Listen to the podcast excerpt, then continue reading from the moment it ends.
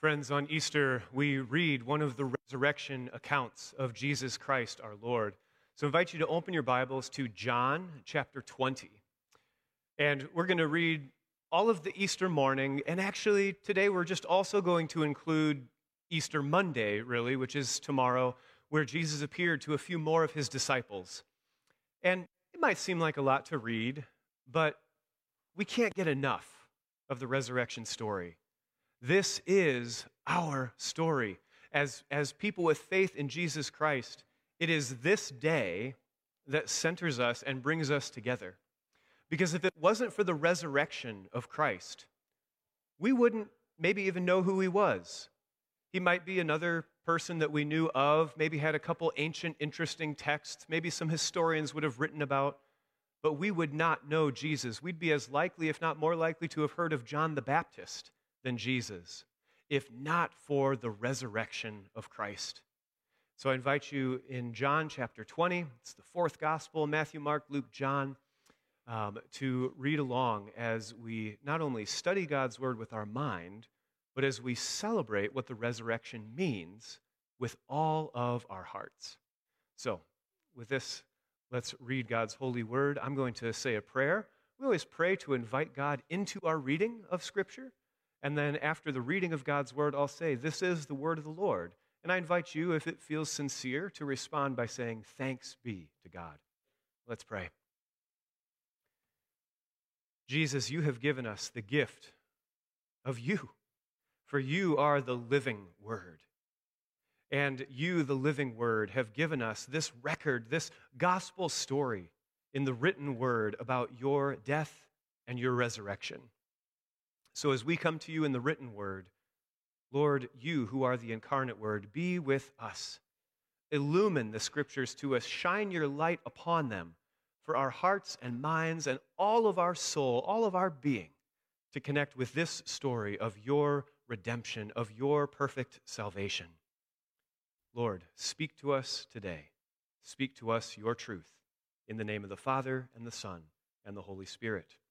Amen. John chapter 20, beginning at verse 1. Early on the first day of the week, while it was still dark, Mary Magdalene went to the tomb and saw that the stone had been removed from the entrance. So she came running to Simon Peter and the other disciple, the one Jesus loved, and said, They have taken the Lord out of the tomb, and we don't know where they have put him. So Peter and the other disciple started for the tomb.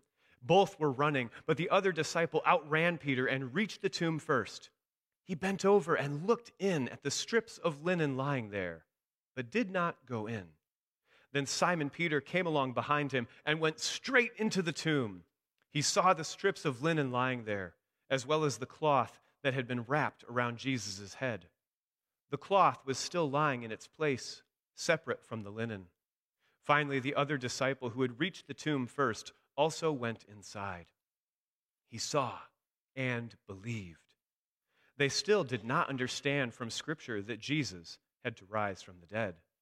Then the disciples went back to where they were staying. Now, Mary stood outside the tomb crying. And as she wept, she bent over to look into the tomb and saw two angels in white seated where Jesus' body had been, one at the head and the other at the foot. They asked her, Woman, why are you crying? They have taken my Lord away, she said, and I don't know where they have put him. At this, she turned around and saw Jesus standing there, but she did not realize that it was Jesus. He asked her, Woman, why are you crying? Who is it that you are looking for? Thinking he was the gardener, she said, Sir, if you have carried him away, tell me where you have put him and I will get him. Jesus said to her, Mary. She turned toward him and cried out in Aramaic, Rabboni, which means teacher. Jesus said, Do not hold on to me, for I have not yet ascended to the Father. Go instead to my brothers and tell them, I am ascending to my Father and your Father, to my God and your God. Mary Magdalene went to the disciples with the news I have seen the Lord. And she told them that he had said these things to her. On the evening of that first day of the week, when the disciples were together, with the doors locked for fear of the Jewish leaders, Jesus came and stood among them and said, Peace be with you. After he said this, he showed them his hands and side. The disciples were overjoyed when they saw the Lord. Again, Jesus said, Peace be with you. As the Father has sent me, I am sending you. And with that, he breathed on them and said, Receive the Holy Spirit. If you forgive anyone's sins, they are for, their sins are forgiven. If you do not forgive them, then they are not forgiven. This is the word of the Lord. Thanks be to God. We practice many redemptions in all kinds of small ways throughout life. Little practices that remind us that, that you can take something and make it better. Last week, Sunday, if you remember, it was a beautiful, sunny, actually warm day.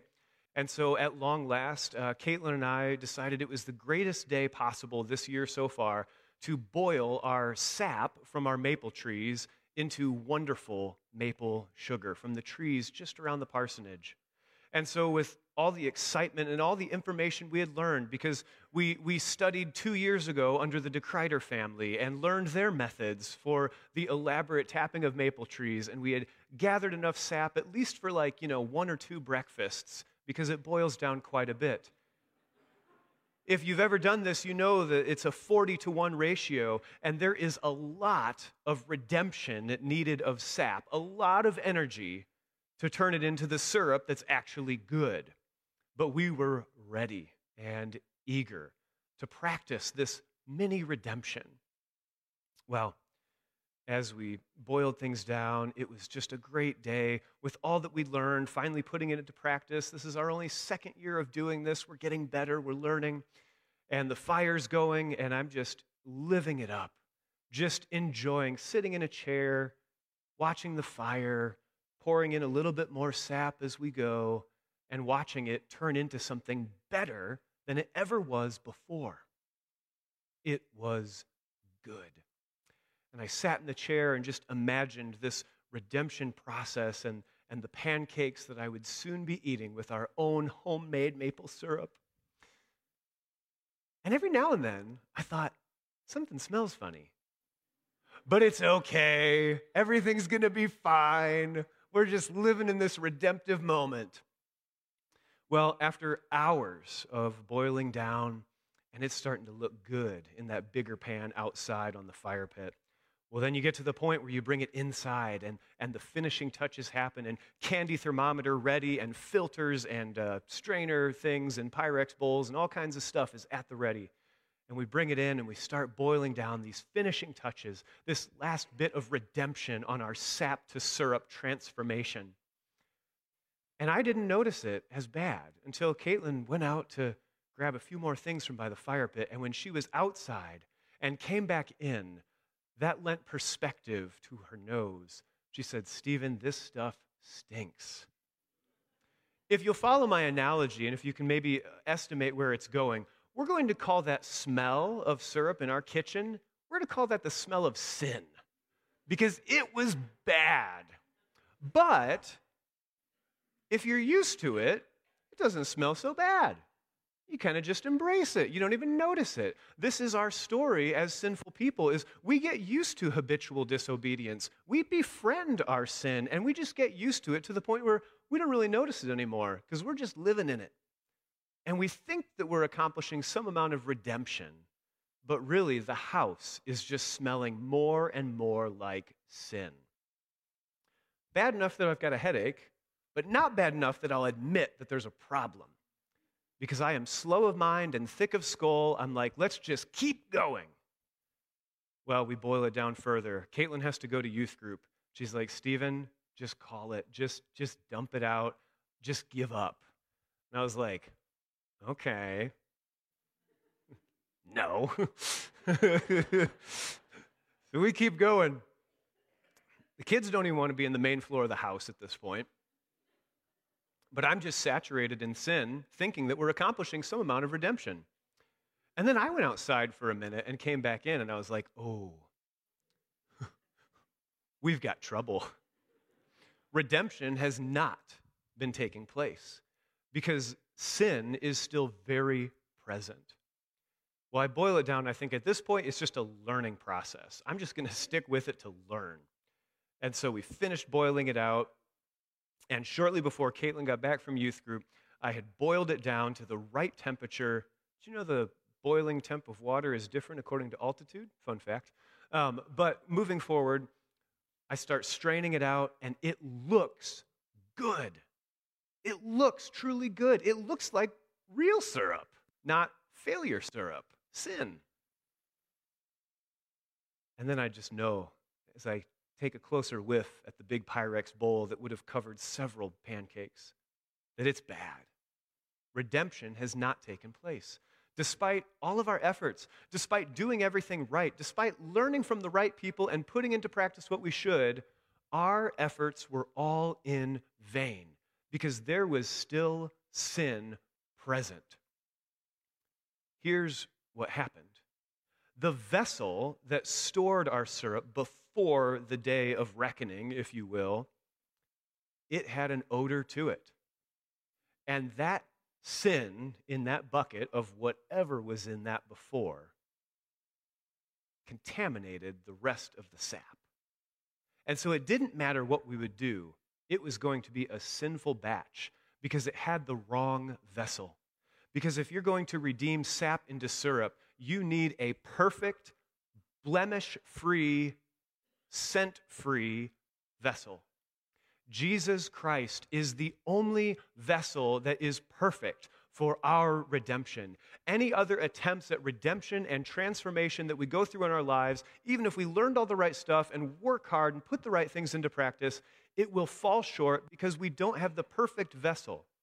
If without Christ, the sin will remain. Christ and Christ alone is the perfect vessel to redeem us from our sin.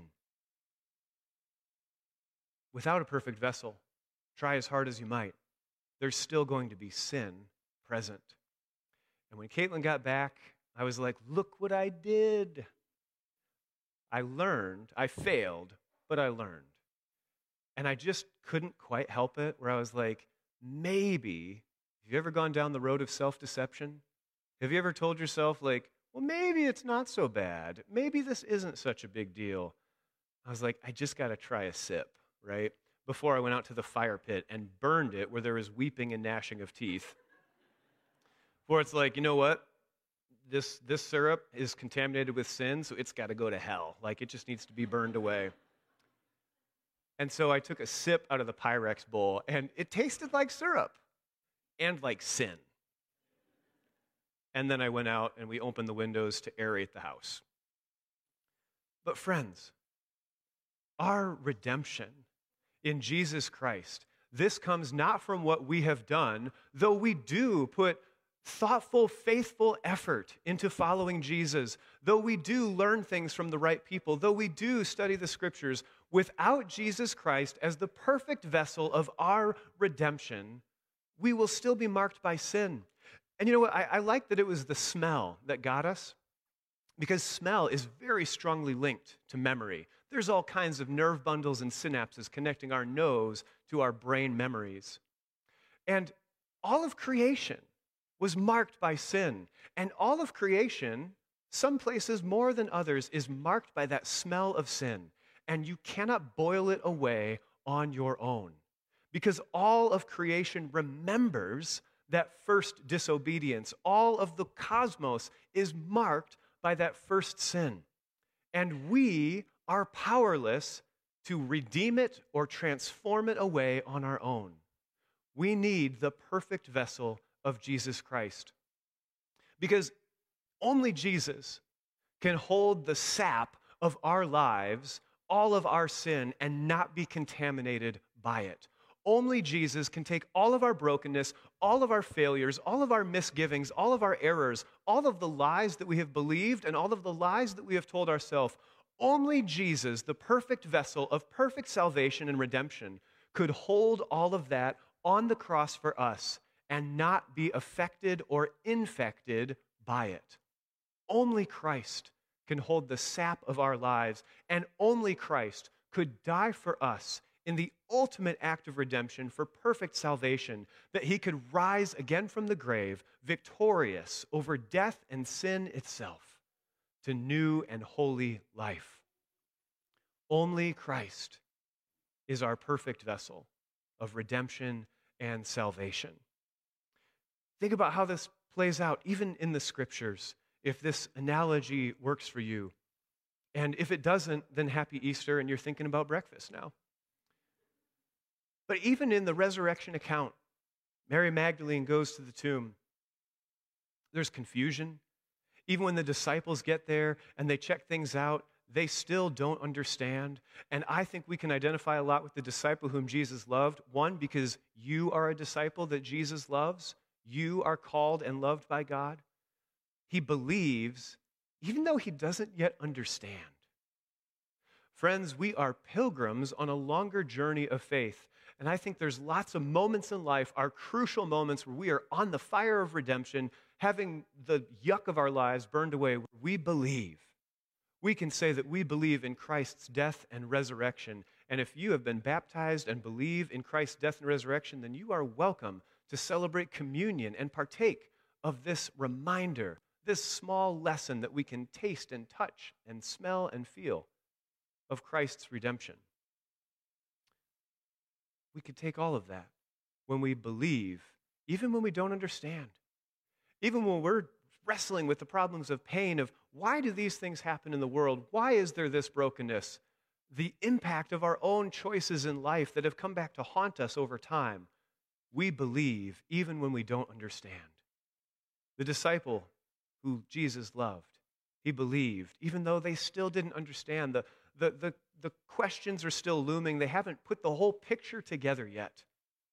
There are some pictures in life that we'll make sense of here on this earth because God will give us a, a miraculous moment of clarity. And there's other things that on this side of heaven will never make sense to us, that we'll never be able to put all the pieces to fully understand.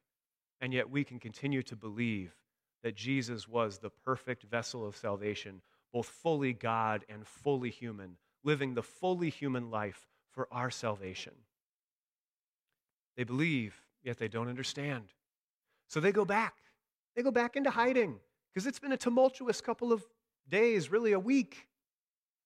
Mary stays. Mary continues to weep and grieve and mourn. If you've been in this situation, you know what it's like when you can't quite feel out the right moment to leave the cemetery because you're facing death, you're in the presence of it, and it's time to go, but you're not quite sure when. That's where Mary's at, weeping over her Lord, weeping over the one who loved her when no one else did, weeping over the one who spoke of her redemption when no one else could have seen her as redeemed. This is Christ's love for you, his persistent, unavoidable love. But then Jesus shows up after a brief conversation with two angels to make you wonder what in the world is going on. And I actually love that Mary first mistakes Jesus for the gardener because this is echoing back all the way to Genesis before sin first entered the world, before the smell of sin infected all of God's creation. Before that, what was it? It was a garden with the gardener, the creator, who would walk regularly through the garden in full communion with God and humanity in place. Jesus is mistaken for a gardener, but that's hardly a mistake. That is an echo back to the time before there was sin in the world, that the gardener is in the garden again and not separated by sin any longer, but present and face to face, being right there with Jesus and humanity, as represented by Mary Magdalene. Jesus, the gardener, is back in the garden because the smell of sin has been removed to those who are in Christ Jesus. And so, full communion, face to face, no longer any sin separating God and all of humankind is there. And so, Jesus mistakes, is mistaken for the gardener. But Mary recognizes Jesus when what happens? When he says her name when he makes it personal. Not just this big mystery that's going on, but when it becomes personal. And to remember that we today are known by name by Jesus Christ our Lord. The one who is the perfect vessel of our salvation knows us by name, knows every hair on our head or lack thereof, and loves us. Loves us to the grave and back. This is Jesus Christ our Lord. And Jesus goes to his disciples who are believing and wondering and not understanding and still hiding and not having much peace of mind. And what does Jesus say to them? Peace be with you. Twice repeated, peace be with you. Friends, on this Easter Sunday, remember that the Jesus who rose from the dead, our Lord and Savior, who knows us by name, comes to us and says, Peace be with you.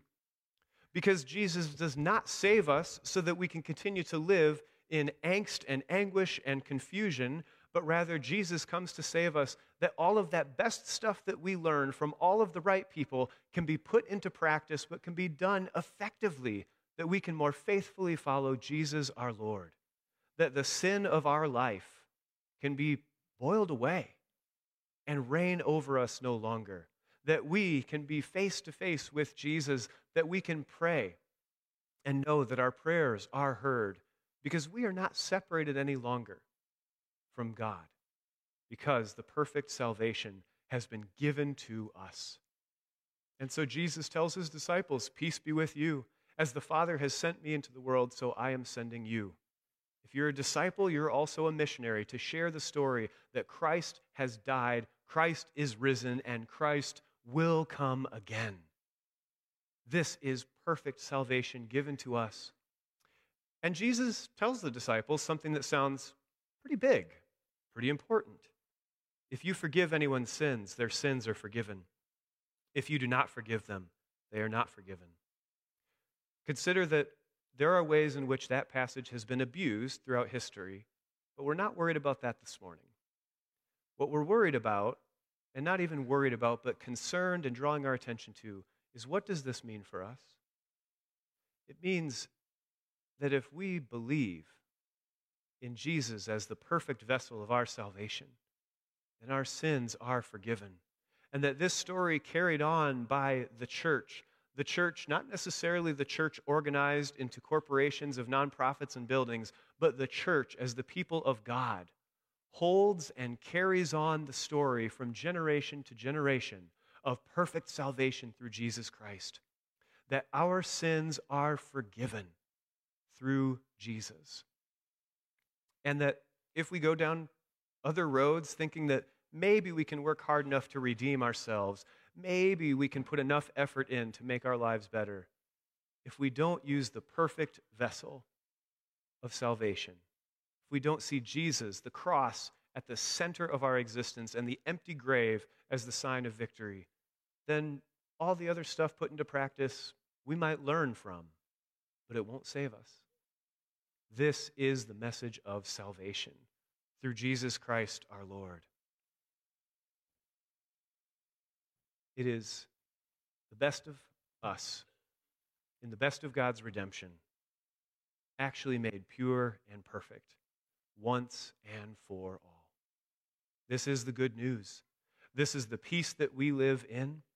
This is where our belief and our understanding or lack thereof meet together and mingle as we continue to faithfully follow Jesus together. As we worship, we worship as free and forgiven people. But if you're a person with a human brain we forget. We forget things, which is why Jesus only rose again from the grave once, once and for all. We celebrate it every year. And we also come to communion more often than not so that we can remember and be reminded of Christ's perfect sacrifice for us. Because Jesus knew his disciples believed, they didn't understand everything. We believe. We collectively understand lots of things, but our understanding is always growing. We need reminders that we can taste and touch and smell. We need reminders and something that we can hold on to the way that the disciples needed to be able to see and touch Jesus, to know that resurrection had happened. And so we come to the table. We come to Holy Communion as this lesson, this reminder, this pledge and foretaste of God's redeeming love. Friends, there's different ways that we observe and celebrate communion, but here today we remember the three things that we always come to at the table, which are remembrance, communion, and hope. We come to remember and to be reminded by God because we need more reminders than new information.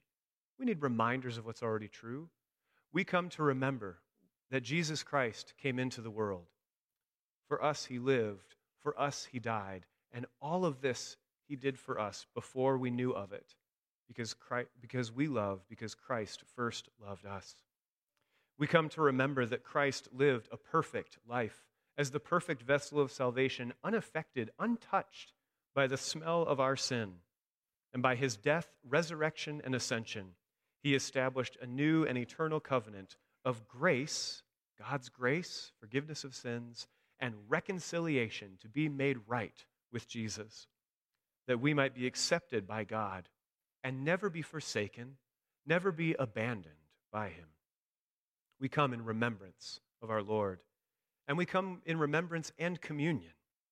Communion meaning with one another, that it's not just Eric and Nick and Paul and Sue and Caitlin and Stephen and Aaron who are here, but that Christ is present with us, that we share this supper with our Lord who is present to us. He has promised to be with us always, even to the very end of the world. In the breaking of the bread, he makes himself known to us in a special way as the true heavenly bread that strengthens us unto life eternal, to the full and perfect seizing of Christ's gift to us eternal life perfect salvation. In the cup of blessing, he comes to us as the true vine in, he, in whom we must abide if we are to bear fruit. We come in remembrance of what Christ has done.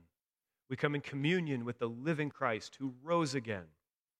And we come in hope, knowing that the world is not all as it should be, but we are a people who need hope. Believing that this bread and this cup are a pledge and foretaste, a preview a reminder of what is to come, a pledge and foretaste of the feast of love, of which we shall partake when his kingdom has fully come, when with unveiled faces we shall behold him and be made like into all of his glory. On that day, when Christ returns and makes all things new and wipes every tear from our eyes, until that day, we hold on to hope that is in Christ and in Christ alone. Since by his death, resurrection, and ascension, Christ has obtained for us the life giving Spirit who unites us all into one body, the church, the world over, through all the centuries, the people of God. We are united so as we also receive this supper in true love, mindful of the communion of saints, the communion of saints who have gone before us, those who will come after us, those who have taught us, and those whom we will teach. This is the church, the family of God, together. We'll celebrate communion by, um, by coming up this morning. There'll also be a station of elders who will come to you. Uh, if, if you don't want to make your way forward for whatever reason, stay where you are and they'll come to you. Other, uh, what we'll do, though, is coming down the center aisles from the balcony in the back, coming down to the center, there will be a station of elders on either side. We invite you to come forward and receive a piece of bread. And the elder will say to you, This is Christ's body broken for you. I invite you to take and eat. And then the next elder will have um, cup for you to take. You hear the words, This is Christ's blood shed for you. If you're looking for words to say, you can take in silence or say, Amen. Thanks be to God. Whatever is most sincere and reverent to you in this moment. There's trash cans on the sides to throw the empty cups away as you make your way um, back to your seats. You'll notice that we have a few leftover palm branches up at the front if you come up. And that's because Palm Sunday was a week ago, but the hype could be quickly forgotten. And you might walk over them, and you can step on them on purpose if you'd like, to remember that the palms were a symbol of victory, saying, Hosanna, God save us. And as we step on the palms today, we remember that we're not stepping on the victory, but rather we are stepping on death itself over which Christ has obtained victory.